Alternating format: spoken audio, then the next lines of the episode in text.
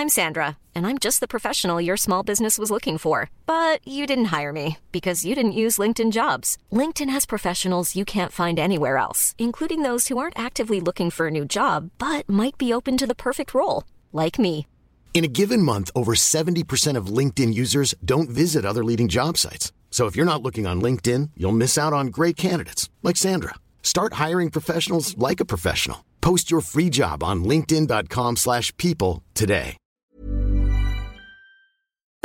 Nous sommes en guerre. Moi, moi, je, personnellement, je m'étouffe. Accélère Accélère Ils sont aux ordres du pognon Faut laisser la star tranquille. Le changement climatique pourrait bientôt entrer dans une nouvelle ère encore plus dangereuse selon une étude. Certains scientifiques parlent même de l'étude la plus importante de tous les temps. On va voir concrètement euh, ce qu'il en est. Salut c'est Hugo, j'espère que vous allez bien. On est parti donc pour une nouvelle plongée dans l'actualité en une dizaine de minutes. Alors cette nouvelle étude a été euh, publiée dans la revue scientifique Science, une revue euh, très reconnue, et elle affirme que 5 points de basculement climatique pourraient être franchis prochainement. Et quand on dit prochainement, on dit en fait beaucoup plus tôt que ce que les scientifiques estimaient auparavant. Mais alors vous allez me dire de quoi parle-t-on par un point de basculement climatique? En fait les points de basculement climatique sont appelés euh, climate tipping points en anglais. En gros c'est euh, des seuils fixés par les scientifiques il y a déjà euh, plusieurs années, des seuils à partir duquel en fait il y aurait un emballement irréversible du changement climatique avec des réactions en cascade donc qui entraînerait donc une modification du climat et de l'environnement de manière permanente sans retour en arrière possible. Les scientifiques ont fixé donc 16 points de basculement qui euh, nous entraîneraient dans cet engrenage irréversible. Ils sont répartis euh, un petit peu dans plusieurs régions du monde. Pour vous en citer euh, quelques-uns comme ça, on retrouve la question de la fonte des calottes glaciaires de l'Arctique et de l'Antarctique, le dépérissement de la forêt amazonienne, le dérèglement de la mousson indienne, etc. Et donc, pour bien comprendre et que ce soit bien clair, chacun de ces éléments, à partir d'un certain seuil, entraînerait donc des réactions en chaîne grave et irréversible. Là, en l'occurrence, l'étude dont on parle avertit en fait que 5 de ces 16 points de basculement pourraient être dépassés si la planète se réchauffe de plus de 2 degrés par rapport à 1850. Il est même, je cite, possible, voire probable que 4 soient atteints euh, dès 1,5 degré. Bref, pour résumer et pour dire les choses, il y a très grande chance que ça arrive si euh, rien ou pas suffisamment euh, n'est fait, sachant que là, donc, on parle de points de basculement qui sera atteint dès 1,5 degré, alors que précédemment, avant cette nouvelle étude, eh bien, les estimations estimaient que ces 5 points de basculement en question ne se déclencheraient qu'avec un réchauffement de 3 à 5 degrés. Alors parmi euh, ces 5 points de basculement dont on pourrait euh, franchir euh, les seuils prochainement, il y a notamment la fonte des calottes glaciaires dont je parlais qui menace donc de faire grandement augmenter le niveau des océans et dérégler ainsi notamment les courants atmosphériques. Le deuxième point c'est la fonte du permafrost, donc en fait des sols congelés depuis des dizaines de milliers d'années. La fonte de ces sols congelés menace de relâcher de grandes quantités de carbone dans l'atmosphère et ainsi de faire exploser la vitesse du changement euh, climatique, sans parler d'ailleurs des potentiels virus qui pourraient être aussi euh, relâchés dans ce dégel. Et par ailleurs, autre point de bascule qu'on peut citer et qui pourrait être euh, atteint prochainement, c'est la disparition des barrières de corail en Asie du Sud-Est ou encore en Océanie. Alors est-il encore possible de ne pas atteindre ces points de basculement? Eh selon plusieurs estimations, le réchauffement climatique a déjà atteint 1,1 degré par rapport à 1850.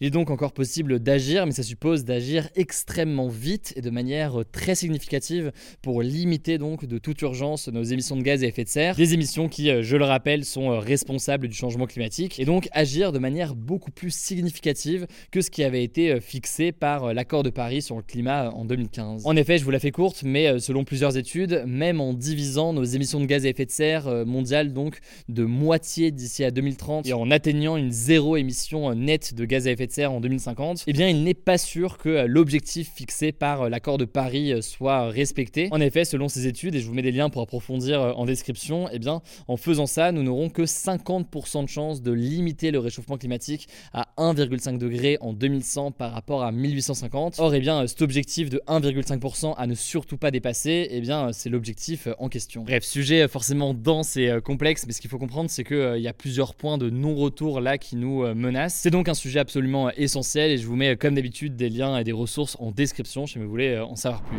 Deuxième actualité rapidement, et avant de passer aux actualités en bref, la Cour européenne des droits de l'homme, qui est en fait une institution internationale, a condamné la France pour sa gestion des femmes et enfants de djihadistes français, des euh, djihadistes qui étaient partis en Syrie ou en Irak combattre euh, le groupe État islamique. Et donc euh, la Cour européenne des droits de l'homme, la CEDH, demande à la France de revoir sa politique. En gros, près de 100 femmes et 250 enfants de djihadistes français capturés ou alors décédés sont aujourd'hui bloqués dans des camps en Syrie ou en Irak au Moyen-Orient. Sauf que, eh bien, contrairement à l'Allemagne ou la Belgique, eh bien, la France refuse de rapatrier de manière systématique ces familles de djihadistes français. En gros, la France estime que euh, beaucoup de ces femmes de djihadistes ont décidé d'elles-mêmes de se rendre en Syrie, qu'elles connaissaient l'idéologie et donc qu'elles sont potentiellement dangereuses et qu'elles doivent donc euh, d'une certaine façon assumer leur choix d'avoir euh, quitté la France. En gros, la France estime d'une certaine façon ne pas vouloir prendre de risques.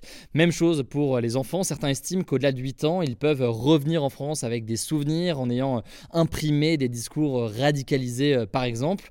Tout cela est très contesté, cela dit, euh, par d'autres qui estiment que ces enfants, parfois très jeunes, n'ont pas choisi euh, eux-mêmes de s'engager derrière l'État islamique ou tout simplement d'être là-bas. Alors en juillet, 16 mères de famille et 25 enfants ont été rapatriés en France, mais la France aujourd'hui assume de le faire au cas par cas.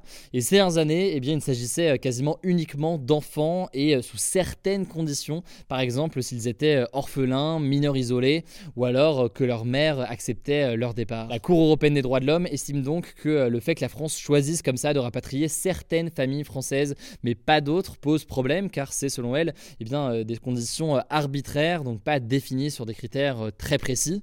Du coup, elle demande à la France de réexaminer ces demandes au plus vite. Alors suite à cela, il y a eu pas mal de réactions, évidemment notamment du gouvernement.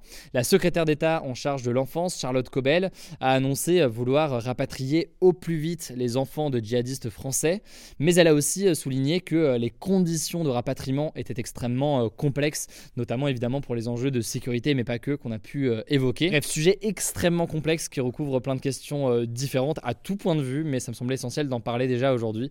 Là aussi, vous le savez, je vous mets des liens directement en description et puis on en reparlera dans les prochains jours. Dans les actualités en bref maintenant, déjà, première actualité au Royaume-Uni, une immense foule se presse depuis mercredi soir à Londres pour se recueillir devant le cercueil fermé de la reine Elisabeth II. Il est exposé euh, au public au palais de Westminster euh, à Londres. Alors les images sont assez impressionnantes. On voit euh, littéralement des milliers de personnes faire la queue sur 8 km de long, soit l'équivalent de 14 heures d'attente au rythme où défilent les gens devant le cercueil en ce moment. Il y a tellement de monde que l'entrée dans la file d'attente en elle-même a dû être suspendue pendant 6 heures ce vendredi pour éviter justement les débordements, mais aussi limiter le nombre potentiel de déçus. Bref, jusqu'à 14 heures d'attente, vous l'aurez compris, ça peut être donc très long et tout cela a été pensé par contre avec des systèmes de bracelets électroniques, des food trucks qui ont été installés, des toilettes ou encore des points d'eau et évidemment, vous l'imaginez, une sécurité euh, très importante. Deuxième actualité toujours à l'international, on part en Ukraine, une fosse commune a été euh, découverte à Izium. C'est une ville qui a été euh, reprise par les Ukrainiens aux Russes dans la région de Kharkiv en Ukraine.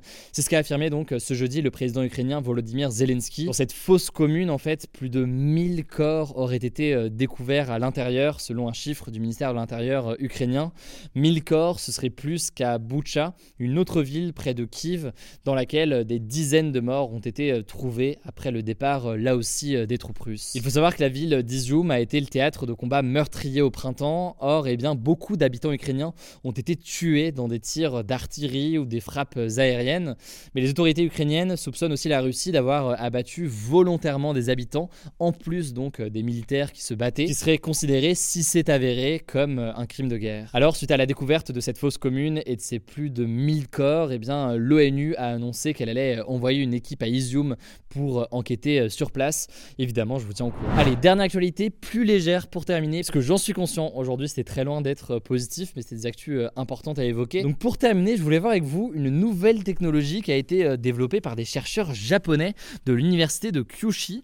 Et c'est une technologie qui pourrait permettre de déverrouiller son smartphone avec son haleine. Oui, oui. Alors, c'est pas une blague. En gros, ils ont mis au point un capteur olfactif. Donc, c'est une sorte de nez électronique capable de sentir notre haleine et donc de la différencier avec euh, une autre personne.